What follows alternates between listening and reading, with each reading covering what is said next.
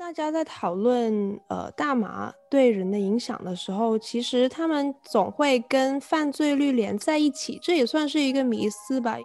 因为这是一个好像就是说看你怎么取样哈。我们举个例子，今天如果你去监狱里面取样，就是我要看这些人有没有用大麻，你会发现可能每个人都有用大麻，但是你再进一步的看，他们不但有使用大麻，他们可能还有使用骨科碱，使用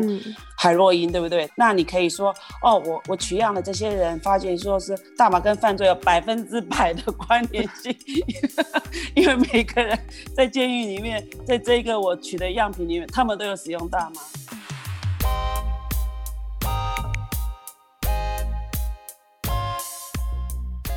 听众朋友们大家好，欢迎收听这一集的世界 Onair， 我是卓贤。在上一集节目里面，在芝加哥从业的药学医师许春菊医生带我们上了一堂大麻入门101，相信也破解了不少听众对大麻这一株植物长期以来的一些迷思。那么在本期节目里面，我们会继续揭秘大麻，我们会从大麻对人体的作用讲起，谈到大麻的医用价值，再去探索公众对大麻的忧虑，比方说使用大麻真的会上瘾吗？大麻会伤害我们的身体吗？大麻会让人有犯罪倾向吗？并且美国有越来越多的州去合法化大麻，我们应该怎么样看待大麻在美国社会的未来呢？我们就先从这个医生的角度来聊一聊大麻吧。因为我也是跟许医师接触之后才发现说，原来人体本身就可以产生大麻，是吗？这个还蛮有趣的耶，这是怎么回事呢？基本上我们可以用几个方面来讲这个问题哈，就是说内源大麻素系统，在英文里面叫 endocannabinoid system， 叫 ECS。 后来有这个药用大麻被开发出来的话，也是因为这个系统被科学家发现。如果要讲我们身体产生的大麻，首先你必须要了解我们的内源大麻素系统，就是我们身体里面有个系统，不是说只是产生而已。那它产生的部分就是在我们的神经跟神经的突触中间。那大麻素怎么产生的呢？我们就这样子讲好了。它有一个叫做 runner High， 我用这样一个举例哈。runner High 就是说，当你去持续做一个运动的时候，做到某一段时间的时候，我们身体就会产生大麻素。那这个大麻素产生的时候是因为外界的刺激，那这外界的刺激有很多的刺激，我们就举一个运动这个，或者是你去外面 hiking 走路爬山，或者是你做一个运动做到一定要某一个时间要够长哦。这样的情况之下，我们身体受到这个刺激，我们的神经就会产生大麻素。那这个大麻素产生之后，就会产生一系列的叫做这个反应。这个大麻素从上面的神经被产生之后，就会传递到下面的神经，然后呢就会对我们身体里面，比如说就会让你觉得很 relax， 有没有？有时候你运动完之后，虽然你的肌肉很疲倦，可是 you feel relax， 或者是你在做，或者是你看到你喜欢的人里面，你身体会产生大麻素，那一种 falling in love 的这个大麻素。哦，是吗？对，就是刺激，这种刺激就是视觉的刺激、听觉或听音乐。那这个大麻素在我们身体里面有两种，它一个叫做 anandamide， 一个叫做 2AG。anandamide 它的形状跟构造跟 THC 很像，它们可以就有点像双胞胎一样。可是 anandamide 是我们身体产生的， THC 是植物产生的。好，那另外一个叫 2AGC， 它们这两个大麻素是我们身体里面产生。那你会想说，那真是太好了，我们身体产生大麻素，我们一旦它产生的时候，它就一直刺激我们，我们就会一直产生一个很high、很愉悦、很快乐的情况，对不对？实际上并不是这样子的。好，那我们先讲我们的受体好了。我们身体的大麻素的受体基本上在很多地方都有，非常多。这也就是解释了为什么大麻可以在我们身体里面有这么多作用。我们只要身体有受气的地方，然后你自己身体产生的大麻素会去刺激它，然后外面的大麻素也会刺激它。大麻的毒品不管是这个合法的不合法的进入到我们身体里面，都会刺激这些受气。如果它的化学形状跟这个我们身体里面这个结构很类似的时候，这些刺激都是会产生的。好，你知道吗？其实这个大麻这个系统在我们身体里面是无所不在的。内源大麻素系统在我们身体里面最主要是什么？是科学家发现说是身体里面的平衡 homeostasis，就是我们身体各项的平衡，情绪的平衡啊，或者是这个睡眠啊，所以跟这个我们身体里面你没办法控制的东西，像心跳、血压、睡眠，还有它最重要的是这个免疫系统，对免疫系统也有平衡的一个作用。嗯，那所以那这个在我们身体里面的受气叫 CB1 跟 CB2。CB1 的受气最主要就是在中枢神经，这样子也解释了为什么 THC 会造成我们的脑部幻觉，因为我刚刚讲过说 THC 跟那个 anandamide 很像嘛，那 anandamide 它最重要的这个它接受的这个受气叫 CB1， CB1 的位置是在我们的大脑跟中枢神经。嗯，所以这样子是不是很清楚的？也就是为什么 THC 会造成我们这种所谓的 high， 或是就是精神上或身体上一个 either relax 或者是亢奋 lifting 或者是 relaxing。 那 CB2 呢，它基本上是在我们的周边神经，那周边神经的受气它最主要的功用是什么，就是说它对于这个免疫系统有一些平衡的作用，还有疼痛。所以 CB1 跟 CB2 它们的位置不一样，它们的受气也不一样。内源大麻素系统的发现让我们对 THC 这个化学元素产生了兴趣，那也就有所谓的这些药厂他们是肯定这个 THC 它的作用的。那植物它也有大麻素啊，像黑胡椒，哦，黑胡椒也有，但是因为它不会在中枢系统，黑胡椒的东西可能比较类似 CB2， 所以你吃黑胡椒的话其实对我们的肠胃是很好的。嗯，巧克力，所以你会发现都是黑色的东西。嗯，还有黑松露，但是它们的效果没有那么强，毕竟它们的量很少嘛，对不对？所以这就是在自然界产生的大麻素里面我们叫植物性大麻素。那什么是人工合成？人工合成有合法的跟不合法的。合法的就是我们药厂里面做出来的，我刚刚所讲前面所讲那三种是合法的，对不对？像那 Marinol 跟这个Cesamet 跟这个 Stevex， 好，这是政府做庄，所以它合法。那不合法的是什么？不合法的就是在网络上你去查叫 Spice 跟 K2。 嗯， Spice 的话，如果你去 Spice 就是他们叫做香料，所以他们你去那个夜店他们就会说，哎，你今天有没有带香料啊， K2 啊，它就是一个用语。好，那 Spice 是什么？基本上就是山寨版的大麻素。 Spice 你拿到的时候你会就是一坨草，像香烟里面的这个外面的纸拆掉，然后里面的烟草它是可以点燃烧的。地下工厂或是一些非法的一些 lab 他们会去合成，自己合成 THC 类似 THC。 问题就出来了，你怎么知道他们真的做出了 THC 呢？是不是他们可能只是一个地下室工厂，或是他们在网络上面说这个加这个加这个加这个，然后就会变成这个然后把它做出来之后是个 powder 提炼这个 powder， 然后他们就把它撒在这个草上面，这些像烟草上面，那就是说它不是它自己烟草产生的，它是给它 coating 上去的，就好像撒了盐巴撒了胡椒粉之后，然后呢把它就是一样卷起来，然后就这样子。但是这是什么问题？这 K2 也是这个问题。 K2 可能就把它做成药丸，这是一个很严重的问题。因为你从实验室做出来的药，第一个不纯嘛，第二个你可能会有一些致命性的一些东西，它可能会造成中枢神经毒，或者是你在制造过程里没有纯化它，纯化的很好。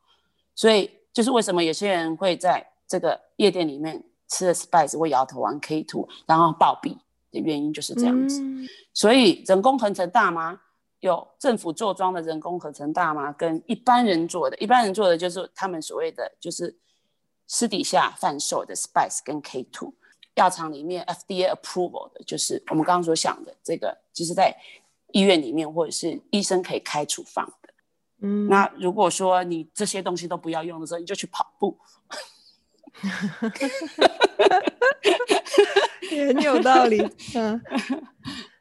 那讲了这么多大麻的一些用处，其实我们现在也观察到，就是有整一个大麻合法化的支持大麻合法化的运动在。那很多支持者在讨论这个话题的时候也会强调大麻的药用价值。比方说我在观察台湾的大麻合法化运动的时候，就看到其实是有很多医生去支持的，去强调它的药用价值。我知道你刚才已经有提过一下，那这边我们再展开讲讲。对，我不知道我刚刚讲这么多有没有 convince 你们，就是从为什么我坚持说要讲内源大麻素系统，就是还有所谓的我讲了很多历史的东西，因为你只有深入到历史，知道它的来源之后，你对很多事情会比较清楚。对，要整个要 destigmatize 它。对，你知道为什么大麻从这个天使，从堕落到人间的天使之后变成魔鬼，我是很喜欢这样子形容他。但是现在我们把他洗清他的罪名，他不需要再当天使，至少他也可以当个正常人吧，就是这个样子。所以大麻它到底有没有药用价值，它是有的。除了我刚刚所讲的 FDA approve 的三个药，还有我们身体里面自己 的系统之外，现在很多临床试验关 cancer 的或者是 PTSD 创伤症候群，那他们发现用大麻就很低剂量的 THC 去治疗这些人，发觉他们这个 memory， 因为大麻可以进入到你的大脑系统嘛，而且在边缘系统里面是跟我们很多情绪有关的，他可以去缓和这个过度的这个 stress 或是这些 disorder， 他们发觉效果非常非常好，因为这个 PTSD 我们并没有什么药可以去治疗它。制造出来的药里面是很少很少有药可以进入到我们的大脑里面。当我们吃药的时候，我们很少会伤到脑，我们会伤到肝，我们很常伤到肝，我们也很常伤到胃。可是你要伤到脑，你说我今天吃了药，我的脑不舒服，我跟你讲，我不大会相信你因为不大会进入到你的脑里面。那如果你要我讲两个最有效的，而且几乎就是很多人用了都会有效的，就是疼痛跟发炎。对疼痛，像 chronic pain 长期的疼痛，那这个疼痛我要特别讲一下，就是说很多人用这个用 opioid 用吗啡或者是用一些止痛药。我们就讲一个人的例子好，我们就讲 Michael Jackson， 他是不是 overdose 死掉的？很明显我们都知道，对不对？对，而且他使用很多止痛药，最后连 propofol 都用上，麻醉药都用上，所以他 overdose 他死掉。那他死掉的时候其实他不会有痛苦的，我告诉你为什么他死掉不会有痛苦，因为当你在我们医院里面也会发现这样的情况，就是当我们给病人用止痛药用剂量过多的时候，病人会停止呼吸，他会呼吸会缓慢到最后停止，然后医院的警铃就开始响，然后我们的 rapid response 或 code blue 就赶快过去，因为他 overdose。 那 overdose 我们要赶快打这个 anti-dot， 就是让他的这个，就是让这个药离开的他这个 receptor， 就把它救回来嘛。所以我们都知道止痛药过量的时候人是会死的，而且是怎么死？无痛死，他就是呼吸停止就死了。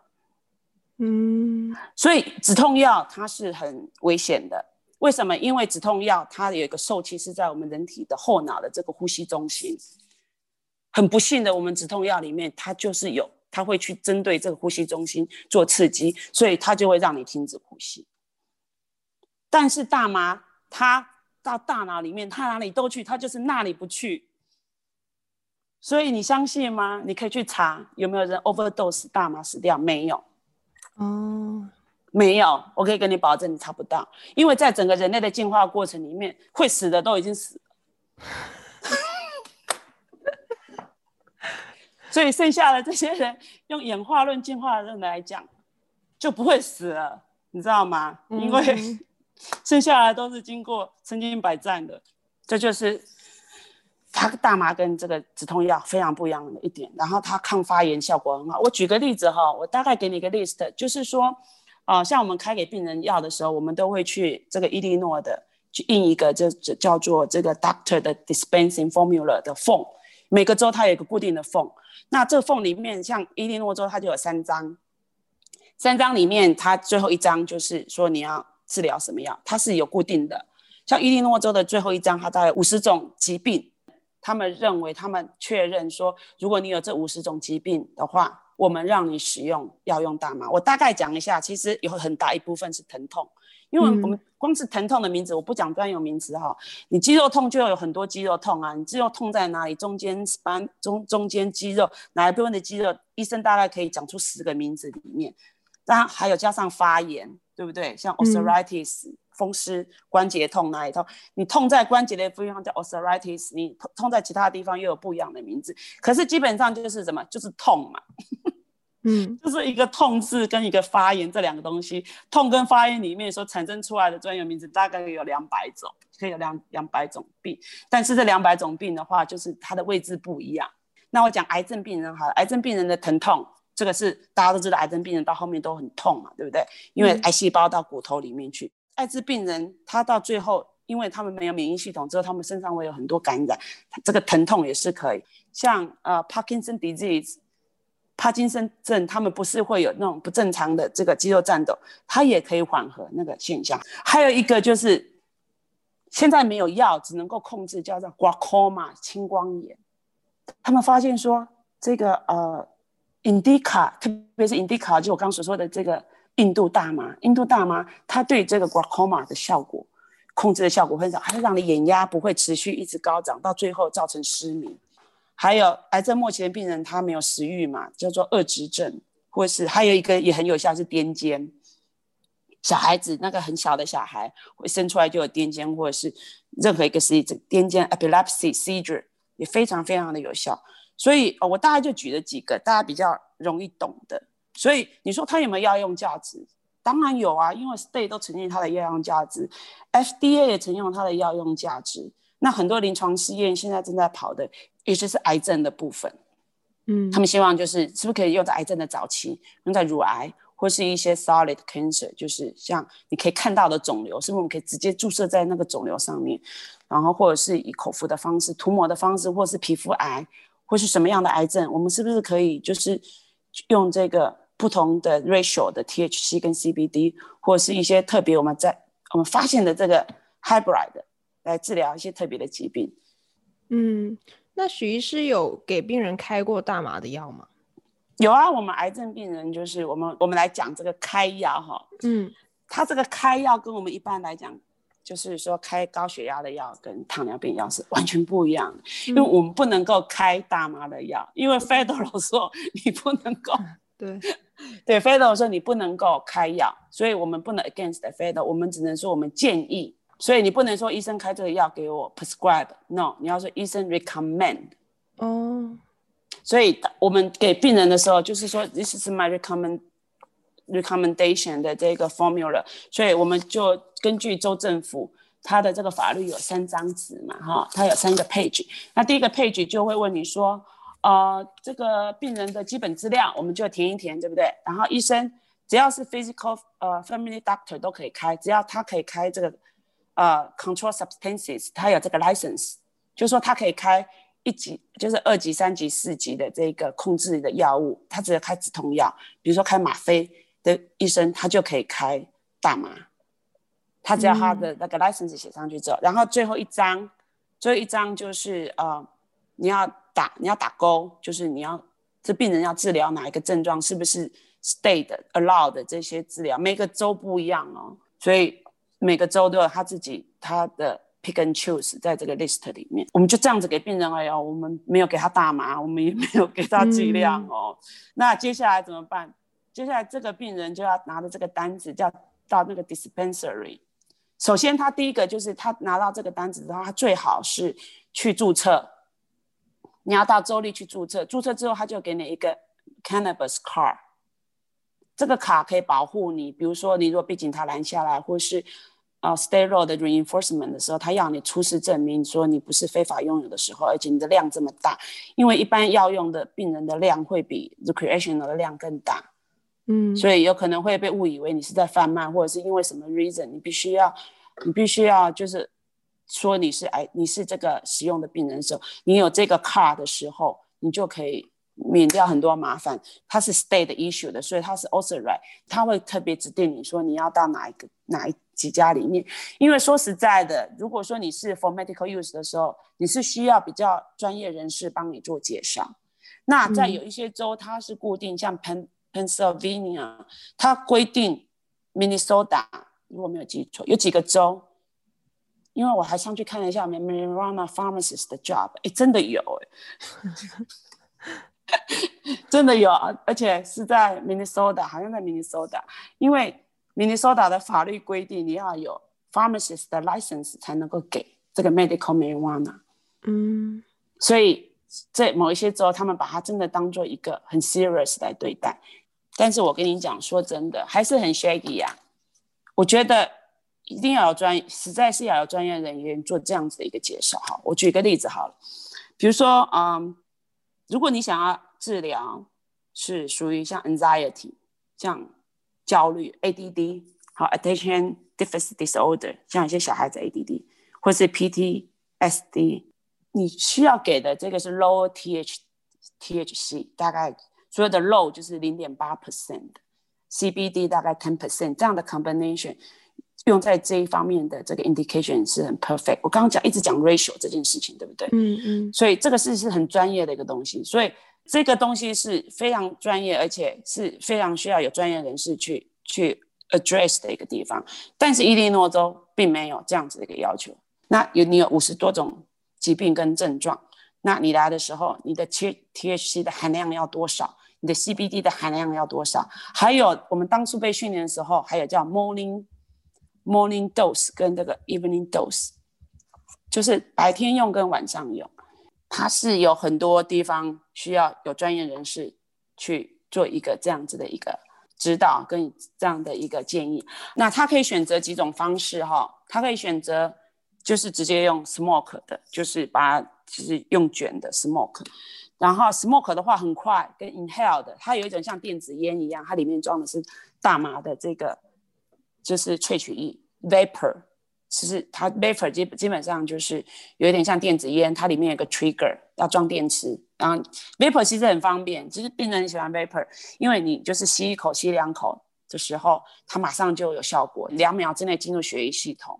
然后很快的5秒之内就进入到大脑，但是很快就没有了，大概2个小时它的效果就没有，因为我们身体里面有一些 enzyme 会把它就是会把它清除掉。或者是可以用口服的话，可以就是像 oil 一样，我刚刚所讲的 infused oil 就是提炼出来的这个 coconut oil 或者其他油，或是它可以把它装到这个药丸里面去直接用口服的。还有一些比较不常见，这 sublingual 放在舌下的，或者是放在酒精里面叫 tincture， 就是用酒精萃取出来的，有点像像我们蜂胶这样子，就直接用滴管拿出来就滴在舌下，或者是 topical 就是直接涂在皮肤上面的。还有一种就是肛门塞剂 suppository， 肛门塞剂是给那些没有办法像 esophageal cancer 口腔癌食道癌的病人，他的食道可能被切除了，所以我们就会给他这个肛门塞剂。不知道伊利诺州它是怎么样，像其他州它会有很严谨的系统，就是它有个 caregiver， 就是它有特别的人，他是专门种大麻的，那你去这个 dispensary 或是去哪里之后，他就会 assign 你一个 caregiver，就是说这个是你的 caregiver 是种大麻的，所以你需要大麻的时候你就跟他要，你可以认养5棵植物，那这5棵植物它成熟开花的时候都是你的。还有你那个卡每一年都要 renew， 如果你没有 renew 的时候你要重新开始，你要付这个 renew fee。那我们讲了这么多大麻的一些医用价值的，其实也不可能忽略的一个话题，也就是反对大麻合法化的人他们所持有的观点。就我看见比较常他们说的一些可能的坏处啊，就是说比方说上瘾啊，或者其实有一些他们有引用一些研究说其实大麻会影响青少年的大脑发育等等的。那么这些许医师有听过吗？他们有多少是真实的呢？上瘾这个字如果是 addiction 对不对？我们今天讲这个上瘾是 addiction， 对不对？好，那这个 addiction 还有另外一个就是它的 cousin 叫做 dependency， 就是在我们药学在我们用药里面我们会把这两个东西是一般人不了解的。我来先解释一下这个东西，然后我再把一些研究报告给你们说。addiction 的定义是什么，就是说你会 addict， 你会一直想要去做它，no matter what。 addiction 不一定是药哦，那这个 addiction 其实很多是大脑的活动，对不对？因为你会一直想，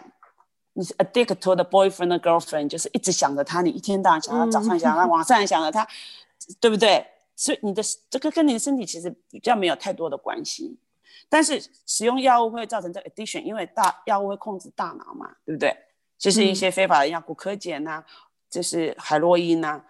dependence 不一样是什么？ dependence 是你身体去寻求这个药。你们常会听到 withdrawal syndrome， 对不对？在我们用药的时候，我们都会跟他讲说：“哎，你用这个类固醇哈，你不能随便停掉哦，你要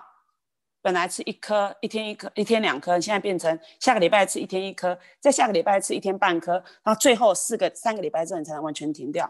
因为我们要怎么样？因为它有 dependence， 我们身体会对这个东西产生依赖，所以你一旦拿掉的时候，我们身体会不高兴。” 有些人会食欲会不振，有些人会食欲会增加，有些人就是会坐立不安，就一下起来走，一下子坐下去，然后有些人会睡不着。可是这个东西是会结束的，也就是说，当你很快的停掉一个药的时候，在第一个礼拜它会到 peak， 你第一个礼拜非常难受，但是第二个礼拜之后，其实你身体就会忘记这件事情。讲这两个的问题是什么？如果你说上瘾的话。 好，那我来告诉你一个 NIH 的 research。NIH 就是 National Institution of Health， 他做了一个研究，他说什么？ 30% 的 marijuana 的 user 会有 dependence， 他们叫做 marijuana use disorder， 它不叫 addiction。所以 marijuana use disorder 它的症状是什么？当你长期使用，当你突然没有使用的时候，你这一天没有用，这两天没有用的时候。 你的身体就会开始产生不适，它就会有所谓的 withdrawal syndrome。那 dependent 有没有可能变成 addiction？ 有可能。当你一直在用的时候，你的 body 跟你的 mind 结合在一起的时候，就会从 dependent 到 addiction。那有没有 research？ 它可以 exactly 的告诉你 marijuana 有多少 addiction， 并没有。但是它可以很清楚的告诉你 marijuana 有 dependence。那另外一个 research。 他发现说，9% 的成人使用 marijuana 会有所谓的 dependent 的这个现象，就是说你突然不用的时候，你身体会有这个现象。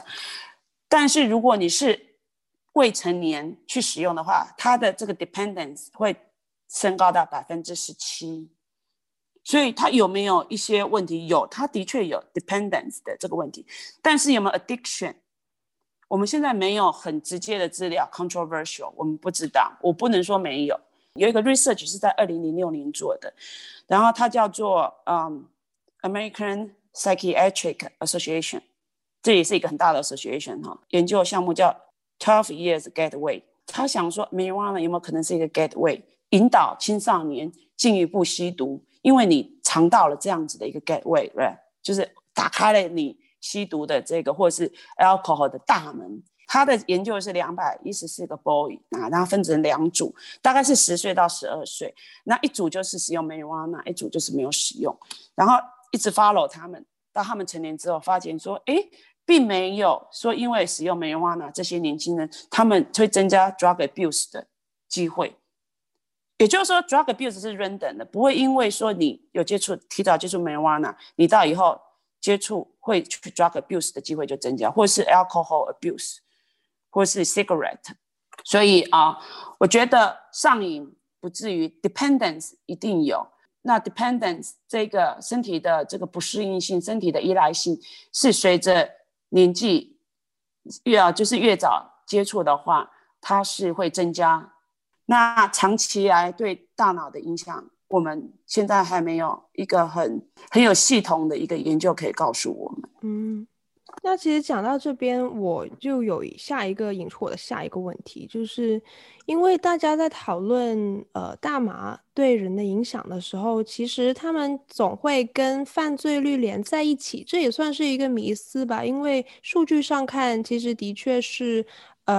使用大麻的人的犯罪率会更高，可是这两个我们不知道因果关系哦，因为总会有人认为可能是使用了大麻而造成了犯罪，那在这个假设里面，大麻是因，犯罪是果，但也有 counter argument 会倾向于认为说，那更有犯罪倾向的人本来就更加容易去频繁的滥用大麻，那这个假设里面就是犯罪是因，大麻是果。那其实我们应该怎么样理解大麻跟犯罪率的关系这个迷思呢？因为这是一个好像就是说看你怎么取样哈。我们举个例子，今天如果你去监狱里面取样，就是我要看这些人有没有用大麻，你会发现可能每个人都有用大麻，但是你再进一步的看，他们不但有使用大麻，他们可能还有使用骨科碱，使用海洛因，对不对？他们可能抽烟又喝酒。所以你的取样，那你可以说哦，我取样了这些人，发觉说是大麻跟犯罪有100%的关联性，因为每个人在监狱里面，在这个我取的样品里面，他们都有使用大麻，那就是你讲的嘛，他们是因为犯罪嘛，他们本来就想要犯罪，所以他们什么都用嘛，大麻他们当然也不会放过嘛，是不是这样子？好，那是不是使用大麻会 trigger， 会让你想要去做坏事，对不对？这是我们比较 concern 的嘛，对不对？那2001年有一个研究，就是 David 的 Boyer， 他就是做了一个研究，就是 Substance Abuse Policy from the Crime Control Perspective， 所以他从这个犯罪控制的角度来探讨这个毒品的策略，也就是说这犯罪跟毒品他们的关联性是什么。他发现说 the high， 就是说你使用marijuana这个 high跟 trigger violent 的这个 initiation 没有直接的关系，所以你不会因为害你就想要去做坏事，你可能会想睡觉吧 I don't know。 他甚至提出另外一个论调，就是现在也是很有趣，大家很愿意去讨论这个问题，就是说我们不能够控制人类的行为，有些人类就是一定有一些什么特定的行为，对不对？我们 just be realistic， 对不对？我们不能够很 ideal 的想说每个人都是很合法，每个人都会很照顾自己的身体，所以从人类行为学来看，有些人他就一定要用一些什么东西。今天如果我给你3个东西去选，海洛因、骨科碱、酒精、抽烟跟大麻，你要选哪一个？你一定要选一个哦，因为这个人他一定要用，他每天一定要用，你要选哪一个？那他们发现说 marijuana 是可以 replace alcohol， replace 的，今天如果他可以拿到大麻，他可能就不会去喝酒。如果你对大麻是有刻板的印象，觉得它是不好的东西，你会觉得哦，那大麻比酒精还要可怕啊。错，在肇事事件里面，喝酒精肇事会比大麻的害肇事更严重。其实你想嘛，酒精在身体里面可以停留多久？大概3-4个小时哦，还有宿醉，有些人就开一开就睡在路边了，还醒不过来，对不对？可是大麻它的害很短。因为我们身体里面有一些，它是如果你用的不是 Spice 或是 K2 的话，那当然另当别论。如果你用的是 Nature 的大麻的时候，1-2个 part 你 get high go away， 马上就很短的时间内，它不会在身体里面停留太久。麻量过高的时候，副作用是叫做 paranoid， 就是你会觉得坐也不是，站也不是，你会觉得我好像不是我自己，你会觉得说我的手跟脚会不是我自己的，你会很有一点还不到焦虑的地步，有一点就好像坐立不安。对，坐立不安。所以当你要过量之前，你要先坐立不安。所以你这个坐立不安，而且你会心跳加快，你的心跳会觉得好像要从你的心脏好像从你心里面跳出来那种感觉。所以当青少年他们在剂量已经超过他们身体可以负荷，还没到达脑哦，还没到你的呼吸中心，在你们身体不能负荷的时候，他们就会基本上聪明的就会停掉，那笨的我就不知道。聪明的他就会停掉说啊，不能再这样子下去了。他如果可以取代 alcohol 的时候，那他们觉得说，其实除了出事率会降低，犯罪率会降低，而且就是使用这些非法药品的这些青少年或是人也相对的会降低，他们是这样子乐观的看。那其实除了公众对犯罪率的迷思，很多人其实特别是华人担心的是更加日常生活的东西，比方说其实我们在纽约州嘛，那纽约州是不久之前才刚刚通过了大麻的 recreation 的合法化，然后其实这个新闻出来之后有不少的华人是蛮担忧的，他们的一个担心就是说他们担心会不会走在路上越来越多的闻到更多的大麻味，就是他们不喜欢在路上闻到大麻的味道，或者说其实也有不少新闻出来说在公寓啊或私人住宅非法种植大麻这样的一些新闻出来，他们会觉得说影响不好。那可是不可否认的趋势就是现在全美越来越多州在通往娱乐大麻合法化的道路前进，所以就是怎么样去 address 华人的这些担忧呢？而且就是大麻合法化之后其实管制是一个很重要的一趴，那如果我们不能就是做到有效的管制，或者说不能保证管制是全面的就进行合法化的话，这样会不会让一些问题比方说黑市啊的问题更加严重呢？其实我觉得现在人还不至于到说哦我会很大辣辣的，就是完全都没有 concern 的就是去抽大麻，他们可能会携带所谓的 vapor， 因为现在的 vapor 很方便嘛，他们可能会携带 vapor， 所以你可能在他们抽完的时候，如果他马上抽完你马上走过去，你是非常有可能会闻到这个味道，而且这味道你闻到你也不会忘记，它的味道就是很特别。这是我讲这个我也不知道怎么样去讲说你可以避免它，可是我想大部分时间人还是选择在密闭空间里面，因为他们也不想刚好不小心在 federal property 上面抽，对不对？所以这是一个 concern 嘛，所以他们在外面的时候你要很小心，你要确定你的这个点是不会对你造成against 这个 federal road 的一个地方。如果你走在外面非常容易啊，比如我这个 building 看起来没什么，可是我这个 lab 是 federal support 的 lab， 是不是这就会发生问题了嘛？他真的要找你麻烦的时候你就会有大麻烦了。你刚刚讲问到说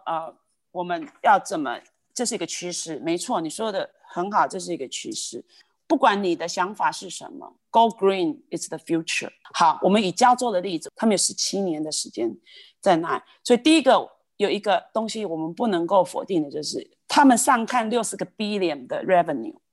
在未来的5年，60 billion 很可观，谁会放弃这样子的钱？我们先讲 money 好了，我觉得。大家都讲说 we want the life we want， 可是那是你想要的，而不是趋势，你知道吗？首先我们来看一个反对者在加州开放的时候，反对者说什么？他说开放大麻会造成社会混乱，毒品使用增加跟增加犯罪率。好，他们去看这个加州的情况，社会混乱，如果是混乱，它本来混乱的地方就还是混乱嘛，也不是因为大麻混乱。那毒品使用增加，我们刚刚已经有讲过了，其实毒品使用增加它是其实后来发觉是一个 replacement 的问题，就是说使用大麻其实这个喝酒的几率会，青少年喝酒会降低， addiction 的药它使用的量其实是不增反减，那犯罪率我刚刚也有提过几个研究它是降低的，所以当初的 concern， 也就是说反对者的 concern 好像很多都被推翻。我的 concern 是什么？我的 concern 是这么多年来它已经不再是以前的那个 grandfather marijuana， 它不是实在是那个 5% 的 marijuana， 它现在是 30% 的 marijuana， 而且它还有这么多漂亮的名字，我刚刚所跟你讲的什么 Chem dog Wedding cake。 所以结论就是说，你问我们要怎么样去让这样子一个东西它是走在一个 right direction， 如果他这个 state 真的要 serious consider 开放的时候，没有所谓的 discrimination， 我觉得这个名词太 shaggy， 你就摆在中间，好像你把你的狗放出去然后叫你的狗不要咬人，怎么可能呢？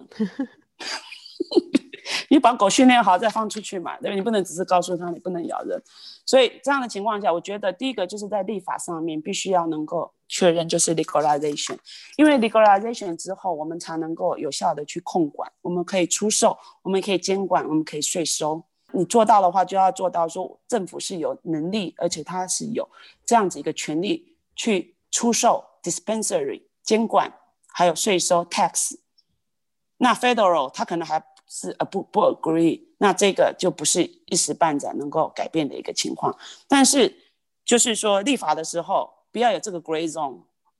是不是？然后如果你要当 medical use 的话，他必须，我觉得他们应该要有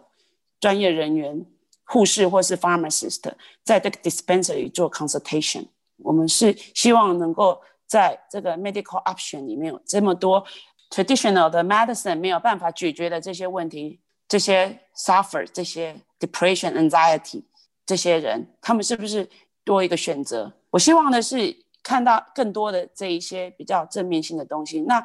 recreational use 我觉得是 extra， 所以我希望就是今天的这一个 talk 可以让大家重新审视这个从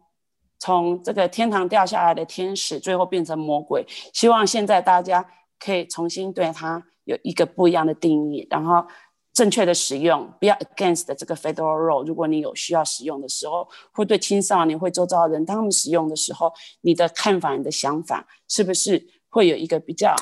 fair 的，而不是在于你完全对这个东西没有了解，只是因为 DEA 告诉你，只是因为他被禁了70年，就像一个人在牢里被关了70年，他放出来他跟你说他已经没罪了，可是有些人还会觉得，哎，你被关70年一定有什么问题的，对不对？然后当然最后的决定还是在于大家。那希望这个谈话的内容对大家有帮助。谢谢你听到这里，本期是世界 Onair 讨论大麻合法化的下集。对这个议题感兴趣的听众也欢迎去回顾上一集，从历史和法律的层面跟我们一起破解大麻迷思。节目结束之前，想要提醒大家，世界 Onair 播客目前在 Apple Podcast、Google Podcast、Spotify、Breaker、Pocket Casts、Radio Public 均可收听，欢迎在各平台追踪关注我们，及时获取节目更新通知。每周二在世界新闻网和各大播客平台与您不见不散。